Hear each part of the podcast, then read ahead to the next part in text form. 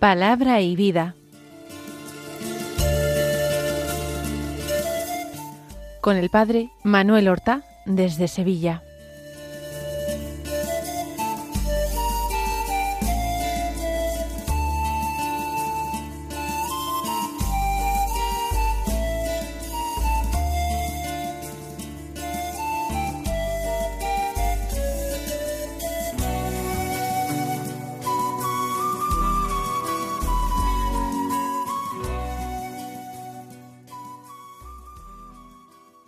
En el nombre del Padre y del Hijo y del Espíritu Santo.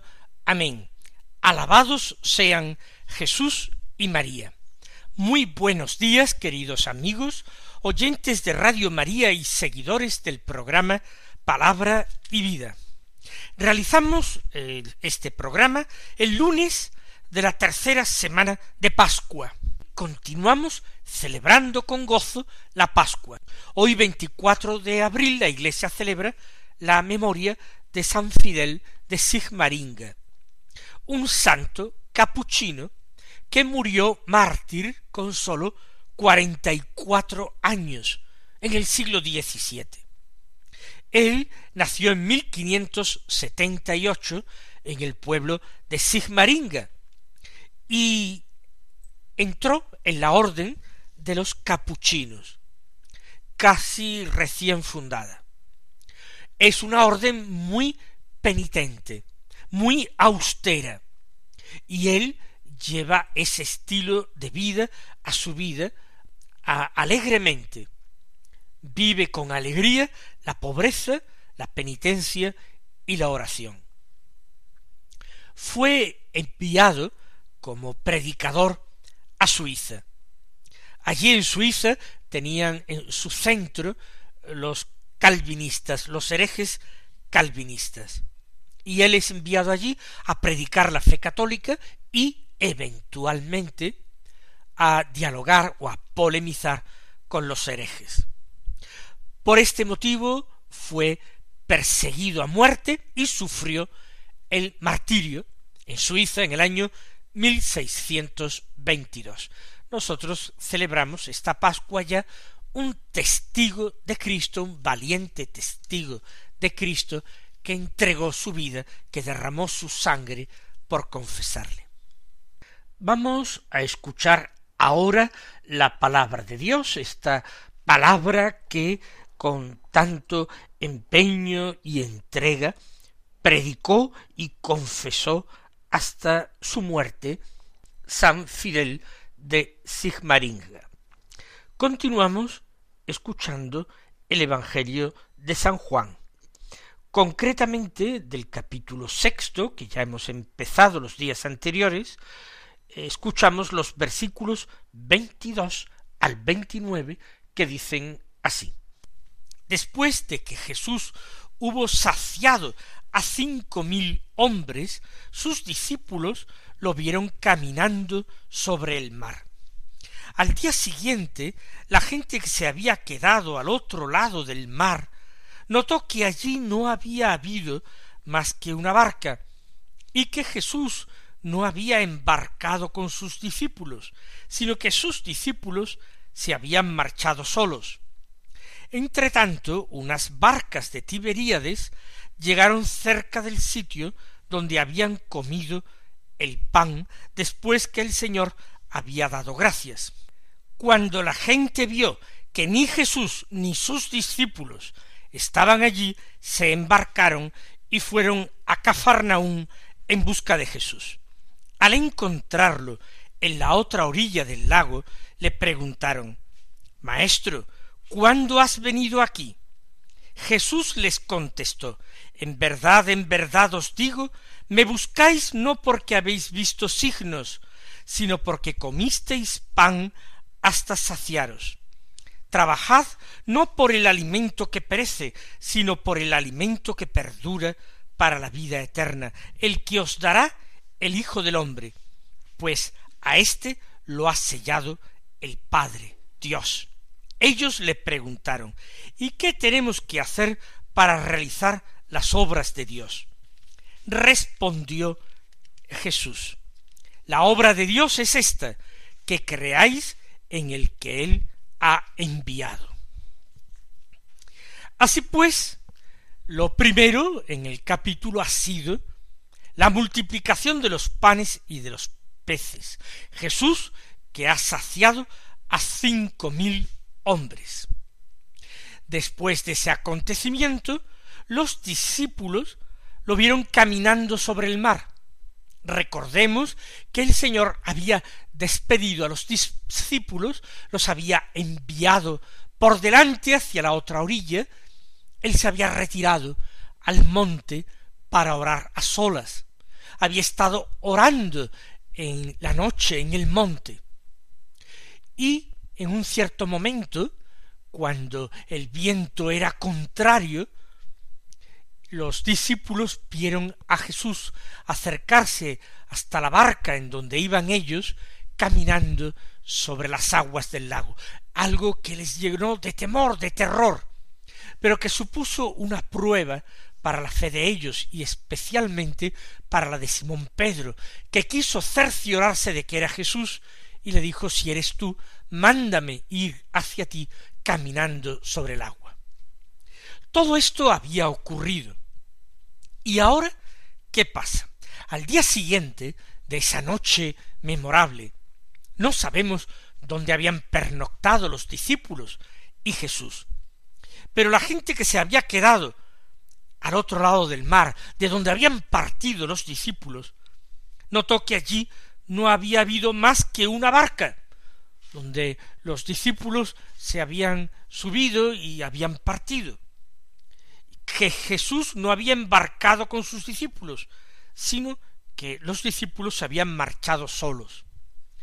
La gente busca a Jesús, no siempre es fácil verlo, tenerle presente, porque las multitudes se apretujan a su alrededor, y Jesús a veces tiene que entrar en una casa u otra, solicitado por sus habitantes, para imponer las manos a algún enfermo, por ejemplo. Jesús no había embarcado con sus discípulos, los habían visto marcharse a ellos solos. Pero en medio de este desconcierto, donde se habrá metido Jesús, se ha quedado en esta orilla, ¿dónde está? Llegan unas barcas de Tiberíades. Llegan cerca de ese sitio donde había comido el pan aquella multitud. Una vez que el Señor había dado gracias, precisa el Evangelio de Juan. Efectivamente, el Señor había tomado los panes y los peces y había dado gracias a Dios su Padre. Y entonces los había bendecido y los había repartido.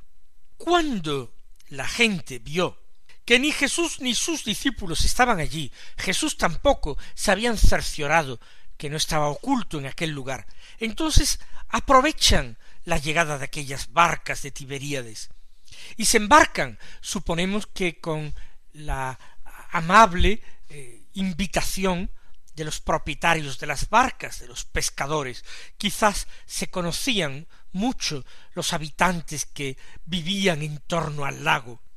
Se embarcaron en aquellas barcas y fueron a Cafarnaún en busca de Jesús. ¿Por qué? Porque la residencia habitual de Jesús estaba en Cafarnaún. Allí normalmente residía entre una y otra correría apostólica, seguramente en casa de Simón.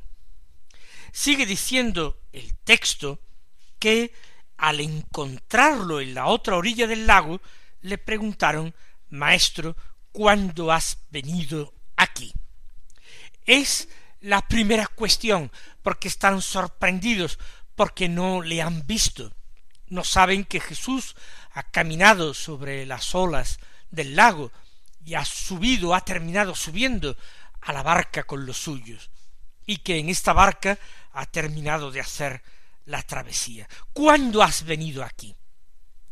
Es pura curiosidad. Había otras cosas mucho más importantes que preguntarle a Jesús. Jesús era un gran maestro que hablaba de Dios, que enseñaba cosas de Dios. Pero a ellos no se les ocurre otra pregunta mejor que esta. ¿Cuándo has venido aquí? Jesús les contesta En verdad, en verdad os digo, me buscáis no porque habéis visto signos, sino porque comisteis pan hasta saciaros. ¿Qué es lo que viene a decir Jesús? ¿Qué es lo que nos viene a decir también a nosotros, a los hombres de nuestra época? Que muchas veces lo que nos importa, lo que nos atrae de Él, es su capacidad de sacarnos de problemas, de suministrarnos aquellas cosas materiales que necesitamos. El haber comido gratis, a pesar de que no habían previsto el alimento para la jornada cuando salieron de sus casas y siguieron a Jesús. Eso es lo que les mueve, según dice el Señor, y el Señor conoce el corazón de los hombres y sabe que esto es verdad. No son los signos, milagros, que mueven la fe, que hacen nacer la fe o que consolidan y fortalecen la fe. No es esto, sino el haber comido hasta saciarse, haber comido gratis. Y el Señor ahora, después de este análisis, recomienda, trabajad, o lo que es lo mismo, esforzaos, no por el alimento que perece, sino por el alimento que perdura para la vida eterna. No hay que poner solamente el empeño en esta vida. ¿Cuántas personas en su oración no hacen más que pedir, pero pedir cosas materiales, pedir éxito en el trabajo, pedir una mejor situación económica, pedir alcanzar los propios fines, o incluso pedir la salud corporal, cuando no se preocupan demasiado de la salud espiritual. Pedir la salud de mis hijos, pedir la salud de mis seres queridos, pero la salud física, que no enfermen. No pedimos la salud espiritual, no pedimos que ellos vivan de una manera virtuosa.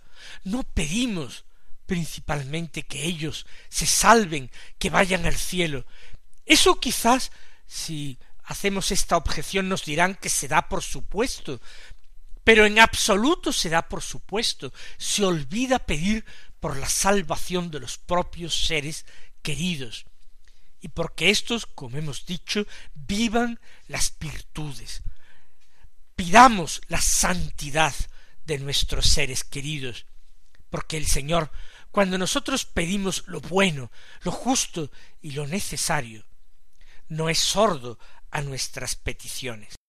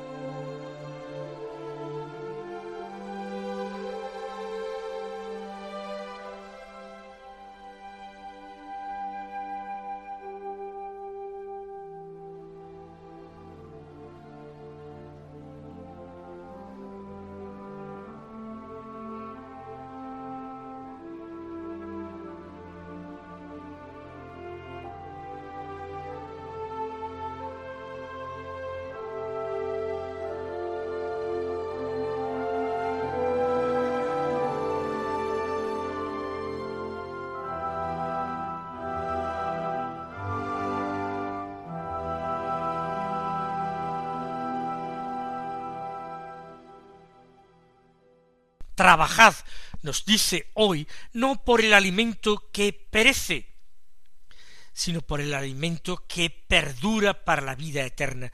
El alimento que perece es el que hoy consumimos y mañana nos encontramos exactamente en la misma necesidad. Tenemos la misma hambre de que ha servido esforzarse y trabajar tanto por algo que no termina de saciar. Trabajad por el alimento que perdura para la vida eterna. ¿Y cuál es ese alimento? Jesús continúa su enseñanza. Dice, el que os dará el Hijo del Hombre, pues a éste lo ha sellado el Padre Dios. Vamos por partes. ¿Qué significa de que a este, al Hijo, a Jesús, lo ha sellado el Padre Dios? Sellado quiere decir consagrado. Le ha puesto un sello que indica pertenencia o propiedad. Por tanto, el Hijo es consagrado por el Padre. El Hijo es totalmente del Padre.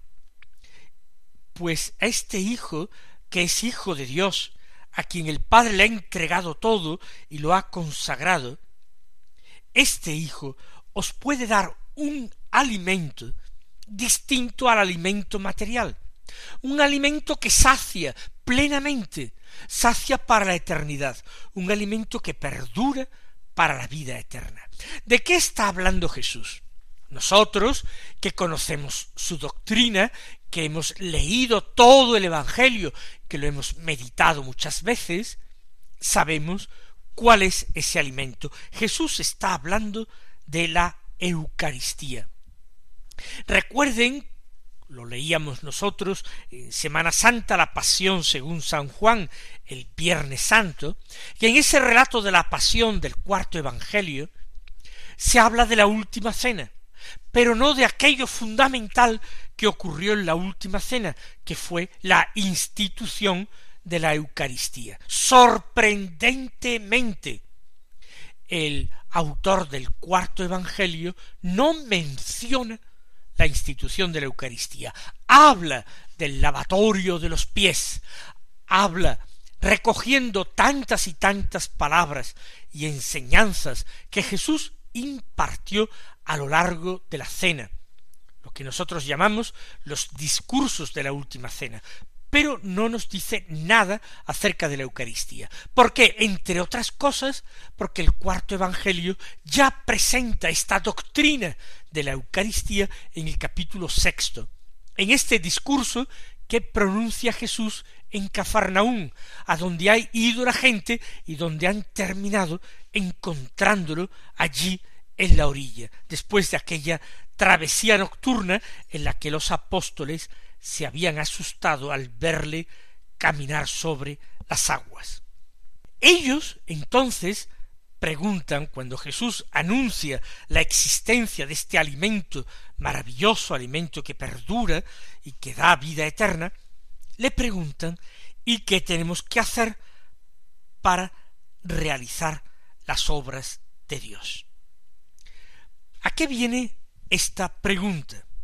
Pues a que Jesús ha dicho que el Hijo del Hombre, que es Él, ha sido sellado por el Padre Dios, vive en una íntima unión con Él. Ahora la gente se olvida por un momento del pan material que han comido, pero también se olvidan del pan espiritual que Jesús acaba de prometer. Ahora preguntan sobre Dios, ya que Jesús ha mencionado a Dios. ¿Qué tenemos que hacer para realizar las obras de Dios? En definitiva, cuáles son los mandamientos que tenemos que cumplir, qué norma de vida nos das, qué plan de vida es el más adecuado para vivir santamente. Y Jesús les responde diciendo, la obra de Dios es esta, que creáis en el que Él ha enviado.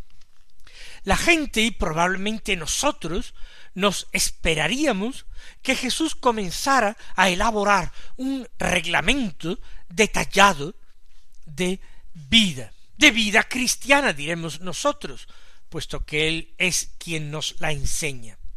Pero Jesús no elabora ningún reglamento, no dice las cosas que nosotros tenemos que hacer, no habla de los mandamientos que tenemos que cumplir. Jesús pide a la gente, para agradar a Dios, para hacer las obras que Dios quiere, que crean. Esa es la obra de Dios.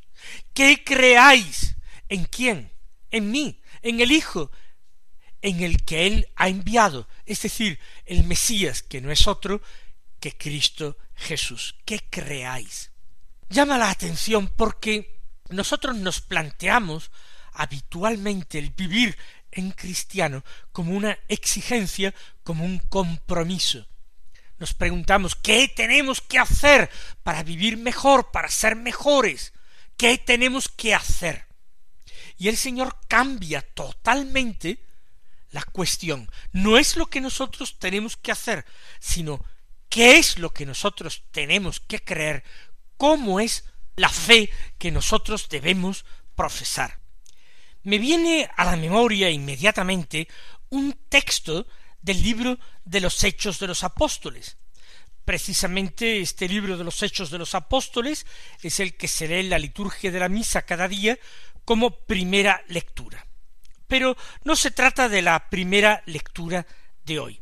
Se trata de un texto correspondiente a el capítulo segundo. Al comienzo de este capítulo segundo de los Hechos ha tenido lugar el acontecimiento de Pentecostés.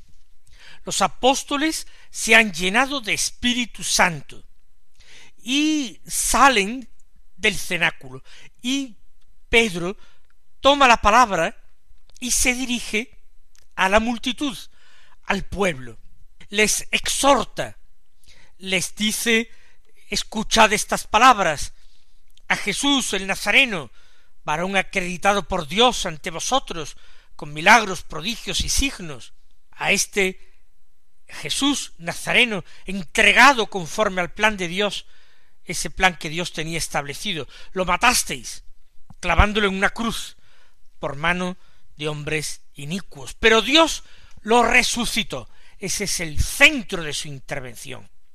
Lo resucitó, librándolo de la muerte, porque no era posible que ésta, la muerte, lo retuviera bajo su dominio.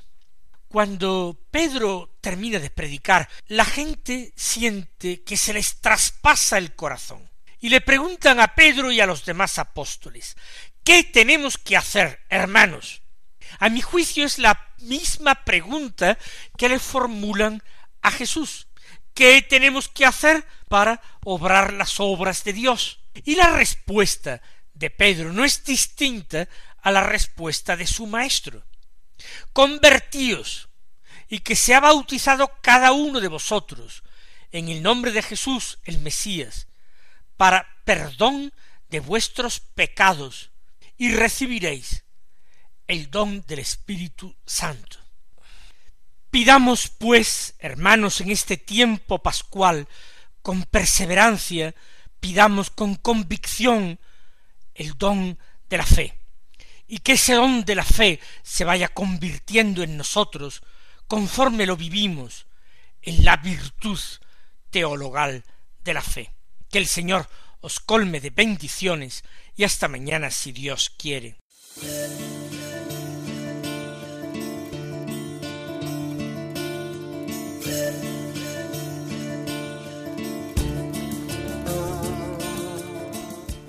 Han escuchado en Radio María Palabra y Vida, un programa que dirige el Padre Manuel Horta.